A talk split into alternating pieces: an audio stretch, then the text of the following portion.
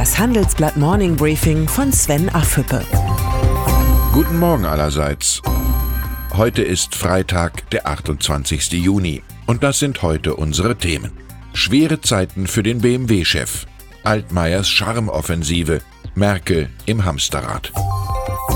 Stagnierende Absätze bei Elektrofahrzeugen, rückläufige Gewinnmargen und ein schmerzhafter Einbruch des Aktienkurses. Unter Vorstandschef Harald Krüger hat BMW aktuell keinen guten Lauf. Die schlechten Zahlen beunruhigen mittlerweile auch die Kontrolleure des Münchner Autokonzerns.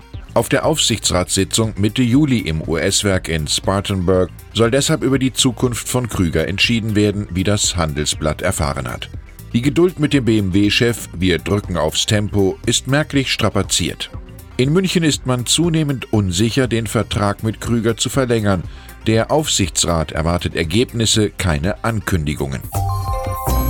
Potenzielle Nachfolger haben die BMW-Kontrolleure bereits ausgemacht. Die besten Karten haben Forschungsvorstand Klaus Fröhlich und Produktionschef Oliver Zipse. Beide verstehen nicht nur viel von ihrem Handwerk, sie verkörpern zudem eine Eigenschaft, die bei BMW-Boss Krüger immer wieder bemängelt wird, Leadership. In Zeiten, in denen Autokonzerne ihr Geschäftsmodell neu erfinden müssen, ist Führungsstärke nicht die einzige Eigenschaft eines Vorstandschefs, auf die es ankommt, aber die wichtigste. Um die Zukunft der Autoindustrie kümmert sich zunehmend auch Bundesverkehrsminister Andreas Scheuer. So will der CSU-Politiker die Besteuerung von Dienstwagen nach Informationen des Handelsblatts noch attraktiver machen. Künftig sollen nicht nur Dienstwagen mit Elektroantrieb oder Plug-in-Hybride steuerlich besser gestellt werden, sondern auch Fahrzeuge mit Wasserstoffantrieb oder Brennstoffzelle. Eine technologieoffene Förderung neuer Antriebe ist nicht nur vernünftig, sondern längst überfällig. Kaufanreize wie reduzierte Steuersätze auf Dienstfahrzeuge sind ein wichtiger Absatzbeschleuniger für neue Antriebstechnologien. Wenn die Regierung es mit der Umstellung auf emissionsarme Fahrzeuge ernst meint, sollte sie zudem den milliardenschweren Steuervorteil von Dieselfahrzeugen in der Kfz-Steuer beseitigen. Für diesen Schritt fehlt der Politik aber ganz offensichtlich der Mut. Das Verhältnis der Familienunternehmen mit Wirtschaftsminister Peter Altmaier hat sich merklich abgekühlt. Nicht wenige sprechen gar von einer Eiszeit. Dass der Minister die Weltmarktführer der Deutschland AG in seinem industriepolitischen Grundsatzpapier mit keinem Wort erwähnte, haben ihm viele Mittelständler nicht verziehen.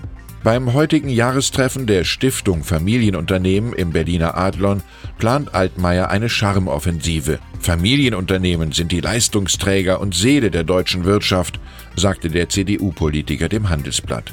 Diese ausgestreckte Hand sollte die Wirtschaft ergreifen.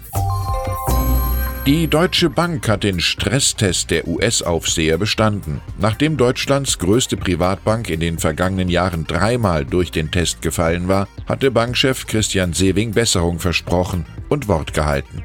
Jean-Paul Sartre kommt einem in den Sinn, Fortschritt ist das Werk des Unzufriedenen.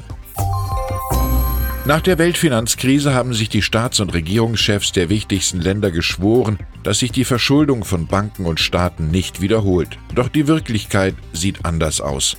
Um 72 Prozent ist allein die Staatsverschuldung der G20-Staaten seit 2009 gestiegen, die Wirtschaftsleistung dagegen nur um 31 Prozent. Hohe Schulden und schwaches Wachstum könnten die Zutaten für eine neue Weltfinanzkrise werden.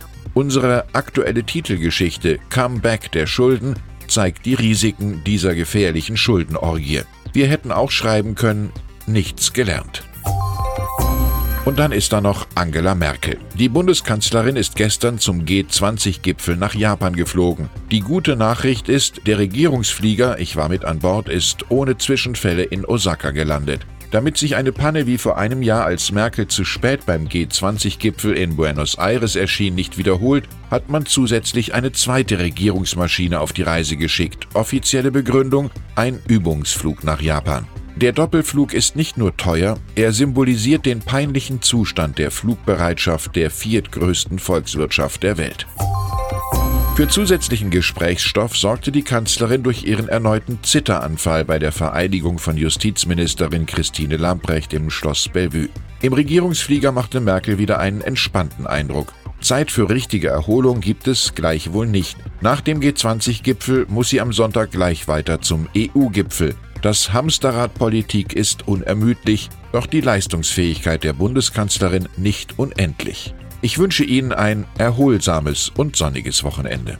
Herzliche Grüße, Ihr Sven Affüppe. Hören Sie nun noch unsere Highlights der Woche. Die Zahl der Woche ist 0,3 Prozent. So wenig Wachstum erwartet das Handelsblatt Research Institute im laufenden Jahr für Deutschland. Das wäre das schlechteste Ergebnis seit der Finanz- und Wirtschaftskrise 2008-2009.